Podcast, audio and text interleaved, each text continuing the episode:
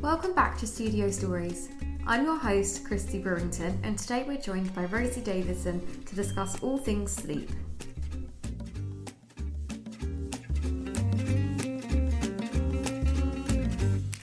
So today we're at Aragon House again. We are back here because again we're super busy in the office. So we've taken a bit of time out today to speak to Rosie from Just Chill Baby Sleep, which you might follow her on Instagram. So welcome Rosie. Thank you for joining us. Hello, thank you for having me. Delighted to be here. Yes, a bit of a different environment today from what we were hoping for.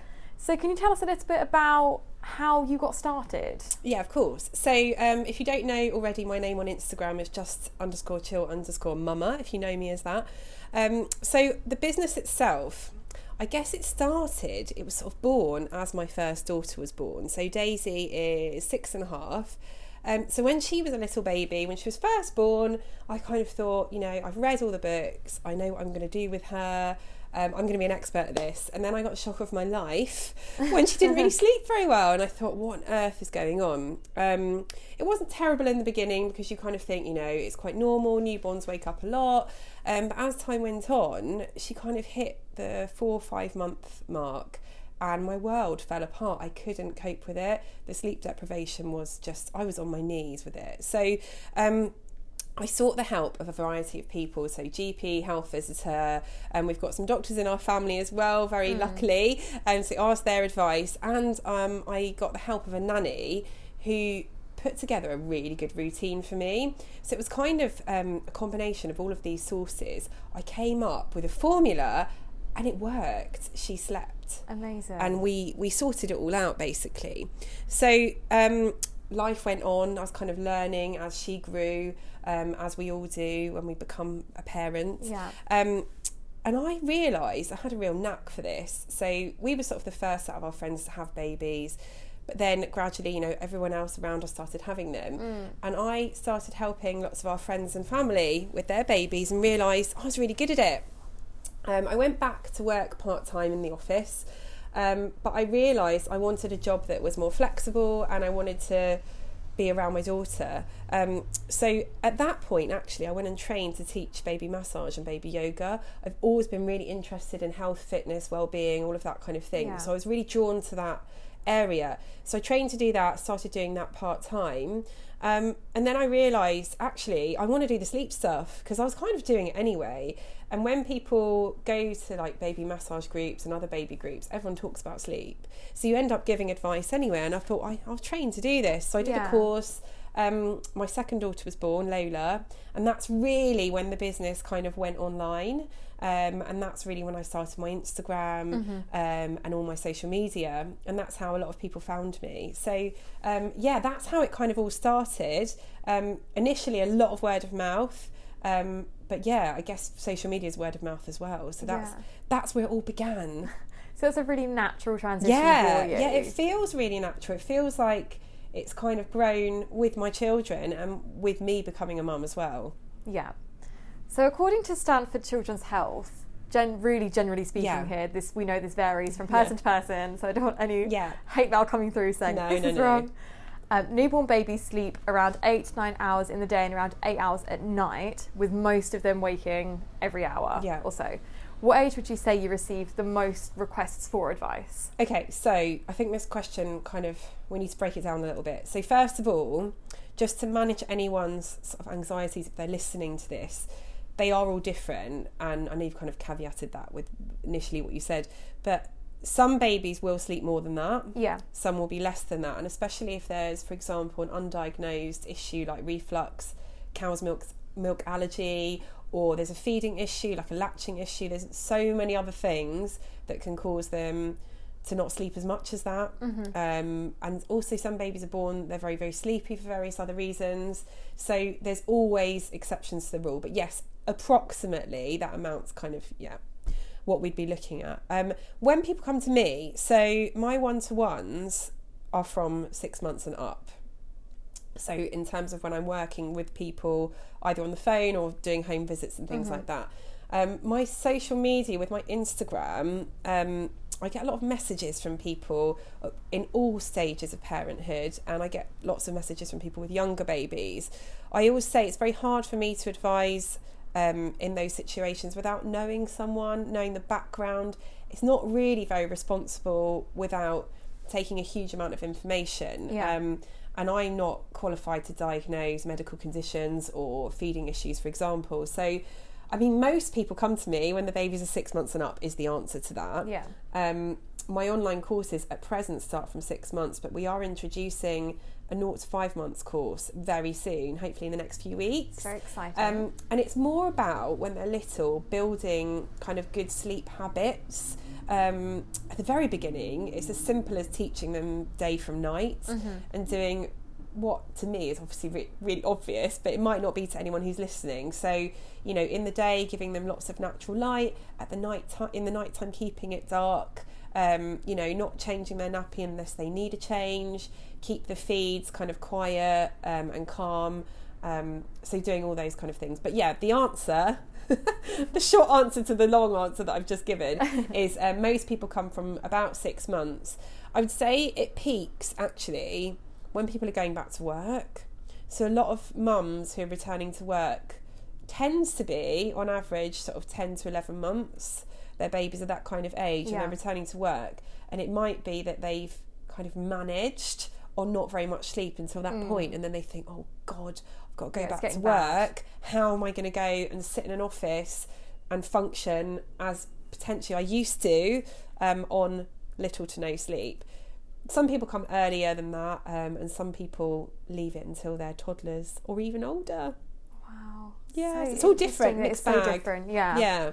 So we're going to chat through a few topics. Sure. A couple of different things about some research that we've done and some topics we've read that people have struggled with or have known to struggle with generally. Yeah. yeah. So let's start with separation anxiety. Like how okay. can we how can somebody identify that their baby is struggling with separation anxiety that's causing okay. bad sleep patterns? Yeah. So separation anxiety it's a tricky one and it again it's a mixed bag and it varies from child to child baby to baby but generally you wouldn't see it anything before five months mm-hmm. The reason is that some a change developmental change happens in babies around the five to six month mark and it's where they understand something called object permanence which means they understand that when you're not there you still exist Okay, so if I don't know, they had a teddy and you took the teddy away when they're three months old, they don't remember it, they don't think it exists anymore. When they get to this age, they would realise, for example, that if mummy leaves the room, mummy's not there anymore, so then they want to shout to get you back, for example. Yeah. So that's it can appear around this kind of age. The really common age for it to appear is around 10 to 11 months, which is also coincides normally with when mums are going back to work, which yeah. can be really, really tricky with childcare. Um, but it doesn't always appear. Some children don't ever have it. Some of them you might not see any kind of separation anxiety until their kind of toddler years, or even it might manifest when they go to school, for example. But separation anxiety can definitely affect sleep.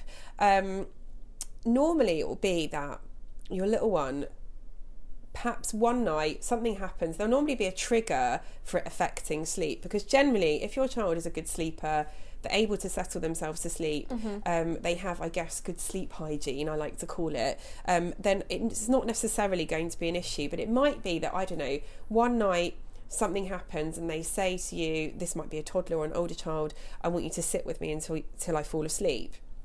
If they become accustomed to that then their sleep association, which is what we call it when we have certain conditions when we go to sleep, their sleep association has become you sitting there. So then they're going to expect that or anticipate that every night.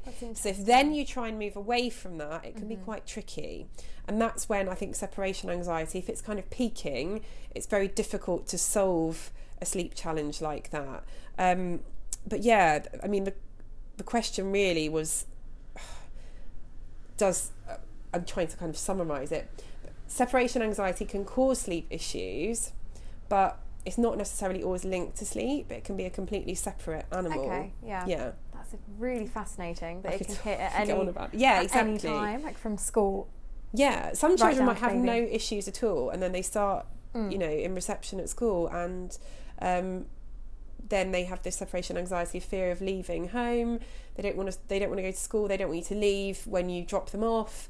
Um, and that you know, it's it's quite normal to potentially have um, sort of setbacks at bedtime and things. We can we can talk more about that.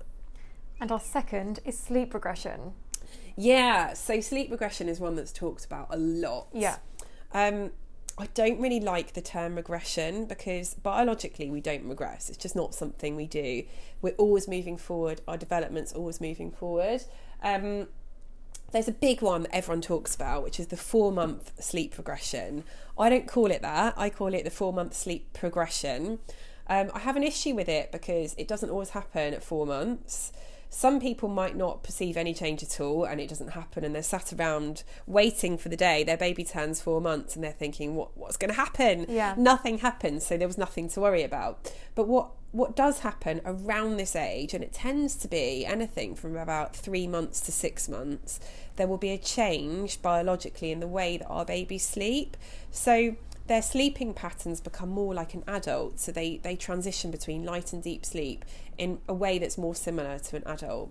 So, what tends to happen is if they have a certain way of falling asleep, perhaps, and there's nothing wrong with it, we all have different ways of getting our babies to sleep, but mm-hmm. if perhaps you were rocking your baby to sleep um, when they were a smaller baby and they just fall asleep in your arms, you put them down, they stay asleep for eight hours or something, and then they might hit this point and then they don't do that anymore, and parents are finding they're waking up every hour, every hour and a half and they think, God, what's happened? I've, I've broke my baby's broken, but actually they're not. It's just that you might need to reassess perhaps how they're falling asleep, um, yeah.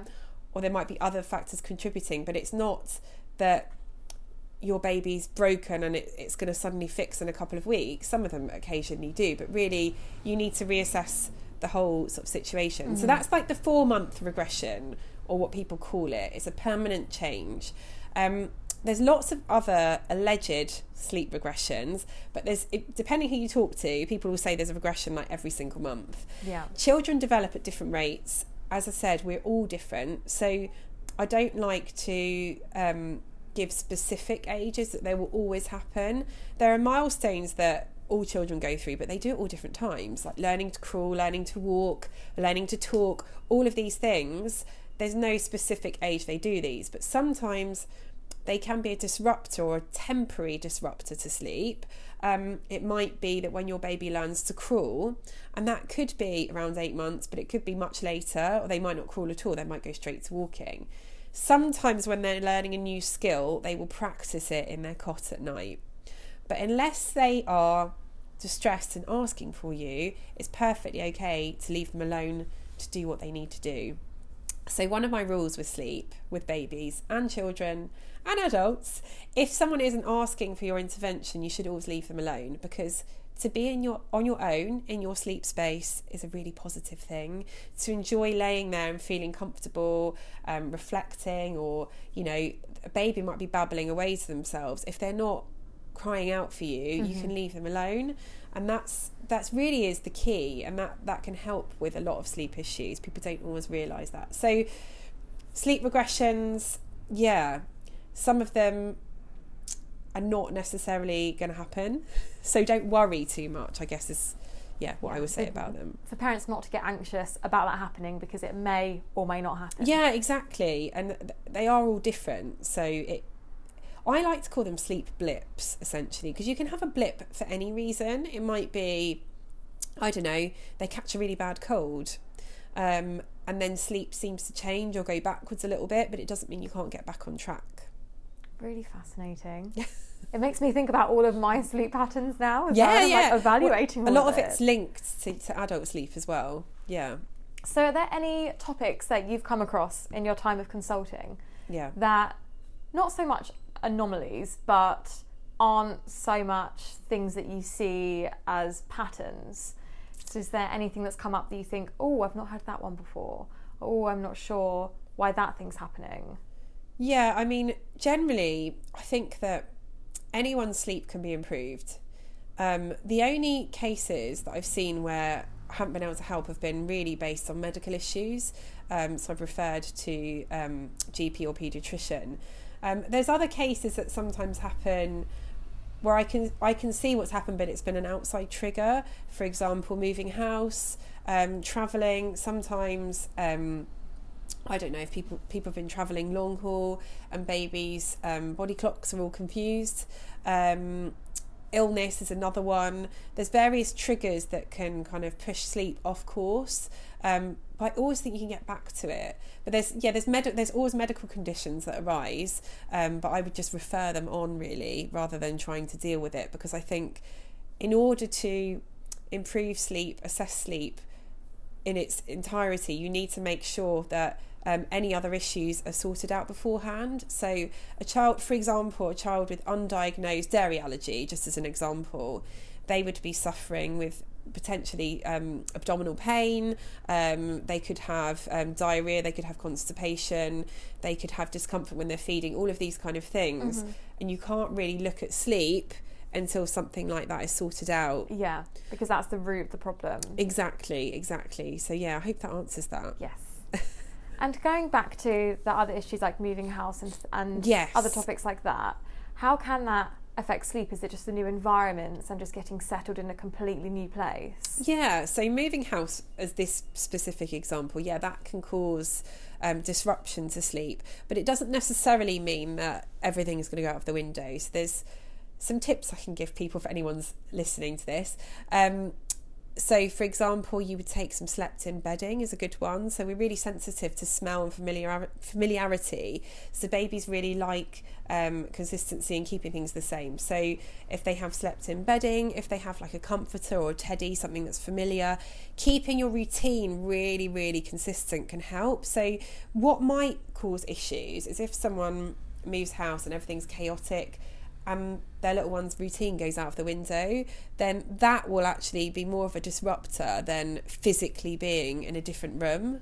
Yeah. Um, if they're an older child, you can help prepare them in advance by talking about it, helping them choose things for their room, stuff like that. Um, but when it comes to babies, it's quite simple. We want it consistent, we want it nice and dark. We want it fairly cool. We don't want really hot bedrooms. Um, 16 to 19 degrees is optimal, really. Um, if they're old enough to have a comforter, a nice comforter, familiar bedding, as I said, um, it's quite simple with them. With older children, yeah, there can always be anxieties, there can be other kind of psychological things going on. But as long as you've prepared them and you're there to support them, um, it should be fairly a fairly smooth transition. Um, other things that can happen, like going on holiday, um, if you're away in a different place, for a lot of us, I mean, I know myself. If I go on holiday, I struggle often oh, struggle to sleep. Too. First like, like yeah, days. Exactly. At least the first night, I barely sleep, mm. and part of it is it's it's our actual our body's way of protecting ourselves. So when we're in a deep sleep, we're quite vulnerable. So the body does what I call safety checks through the night. So between our sleep cycles, the body's checking am I in a safe environment? Has anything changed? If it's changed or something strange, then we might need to wake up. So that's why often you'll keep waking up because you're like, oh, where am I? Yeah. Um, so it, it's quite normal for everyone to have disrupted sleep if you go away, things like that. Um, other things that might happen to affect children's sleep, maybe a new sibling arriving. Um, so that's why it's really important if you're changing anything for your toddler or older child, if there's a new sibling coming, make sure you do it way before the new baby arrives. So you don't want to be, for example, moving your baby from a cot to a toddler bed just a week before the baby arrives because it's too much change. Mm. You want to make sure that they are prepared and relaxed about a new arrival.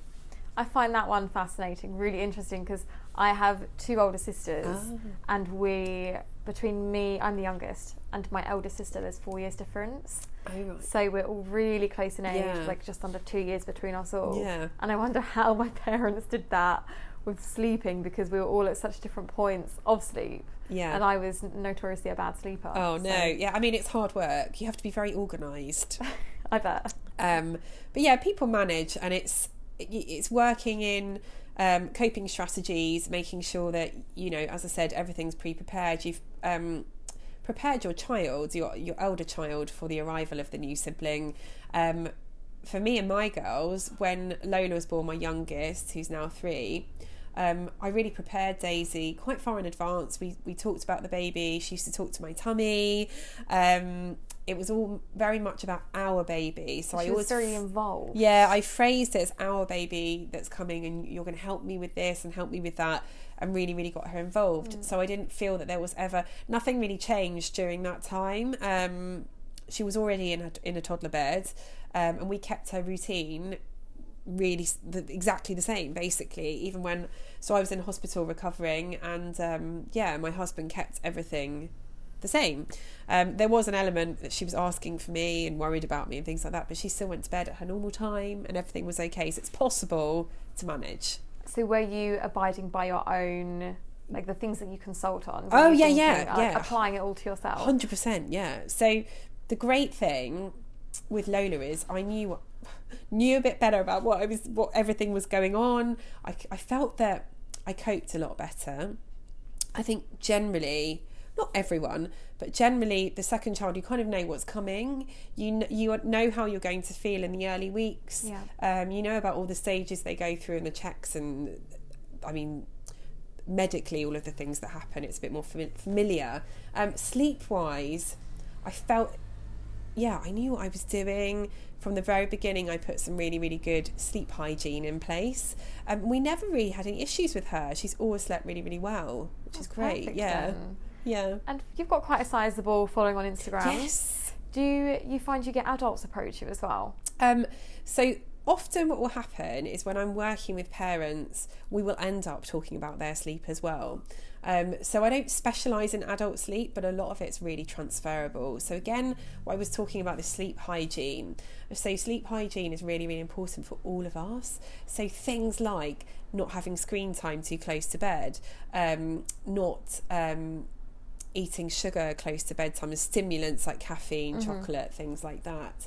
Um, making your sleep space really relaxing, cool, calm, darkness as well as another one. So, all of the things that we talk about for babies and children are similar for adults. Um, and often, what will happen, especially with mothers who have just, for example, we've just solved their baby sleep issue, they start sleeping through.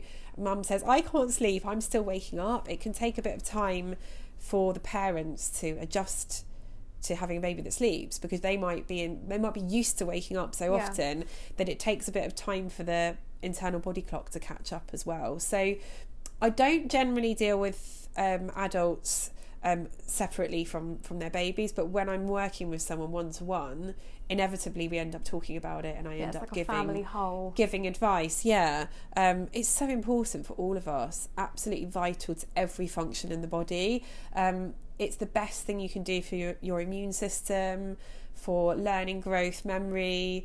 Um, basically, every aspect of health is linked to sleep. So, yeah. yeah. Amazing. Are there any quick tips you can give to any of our listeners that are just trying to get their little one off to sleep or anything like that? Okay, so one of the, best bits of advice I think I can give you is look at how your little one falls asleep.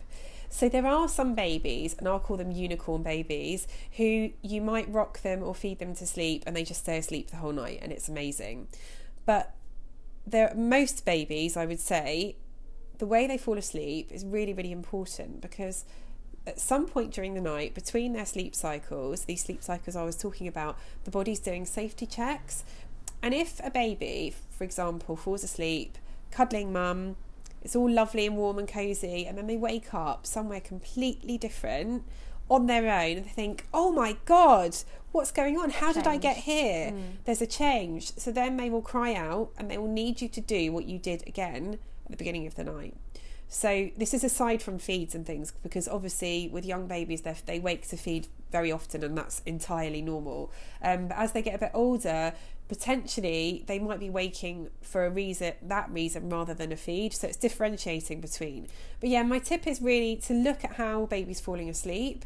Um, a lot of people find it really helpful to think even in the very beginning to try and put them down drowsy or awake rather than fully asleep whether you're going to put them down a lot of people do the thing where they talk about babies like a bomb that's going to go off they kind of gradually lower them into the cot and then they, as soon as they hit the cot they go Wah! and it's because well, there's two things. One, they feel like they're falling. There is an element where we have a reflex when we're, you know, going to fall. Um, and the other thing is, yeah, they wake up because they they they um, anticipate that things have changed and yeah they wake up. So really looking at how baby falls asleep um, but the other thing and you can do this from the very beginning is creating a really good sleep environment. And that's super simple for everyone. So do your list. So your checklist of dark cool um, don't have any tech um, keep things you know nice and calm in the lead up to bedtime. So those kind of sleep hygiene things they're really quite easy to implement. And that's for anyone from day one up until the day we die. Those are great things to have in place. And can you tell us a bit more about the packages that you offer people that sure. are just seeking a bit more of consultation? Yeah, so I have a few ways of working. So, first of all, I have lots of free information available to anyone who's interested. So, I have a YouTube channel. You can find that um, via my bio on my Instagram page. Um, I also have online courses. So, at the moment, we've got one for six to nine months one for 10 to 18 months, and we're introducing a new one for 0 to 5 months coming really, really soon. Um, so that's the first way, way, I work on a paid basis. Then I have phone calls, so phone consultations. I have a waiting list for these, which is going to open in a few weeks' time. So you can apply for that. And then I do home visits. So generally around the London and surrounding areas. But if you're not sure, you can always send me an email and check if I travel to your area. So, with a one to one visit, I come to your home, we talk about everything, look at everything, and then I follow up with support for the following two weeks to make sure that I can really hold your hand yeah, really and help you.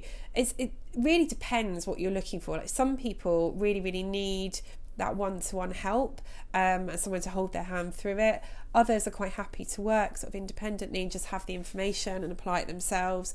But lots of people have messaged me saying they've watched my free content and actually those tips that they've got from there have helped them and they haven't needed any one-to-one support so there's lots of different avenues i also have um, q and a's on my instagram page so regularly i'll put out a question and answer thing people send in their questions and i answer those and I sometimes do lives as well, so people can send in questions. I'm sure you've helped so many people. I have. It's, into, it's into, the thousands now. Yeah, it it's amazing. great for you. It is. It's very very rewarding yeah. job indeed. Yeah. Yeah, especially because sleep is something that can completely change our moods if we've had very very little of it so. yeah absolutely so many parents are just on the brink of despair like i was before i started all of this on my knees just a shell of a person and then we sort it all out and people think oh my gosh this is amazing i'm starting to get a piece of myself back yeah. um, and it's not to be underestimated I feel very proud of all the oh, help you're giving. You, thank you. I love it as well. It's brilliant. Yeah.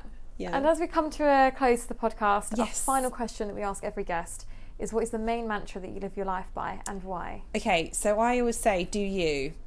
By that I mean, do what's right for you. Um, parenting advice is out there. It's and saturated. There's so many different things you can read. I mean, if you look at a book for baby sleep, you'll see, I don't know, about 50 books or more with all different things, but you have to do what's right for you um, in terms of parenting, your life. You can apply that to everything, and I do as well. I kind of think trust your gut and do what feels instinctively right for you, and in terms of parenting, what's right for you and your baby, and what's right for someone else, your neighbour, your friend, whoever it is, might not be the right path for you. Um, so do yeah, do you is my um my mantra. Lovely. Yeah. Well, thank you so much, Rosie. It's been interesting, and we hope there are some parents out there that have really, really benefited from listening to you today. Brilliant. Thank you so much for having me. It's been an absolute pleasure. Thank you. Thank you. If you enjoyed this episode, don't forget to leave us a review.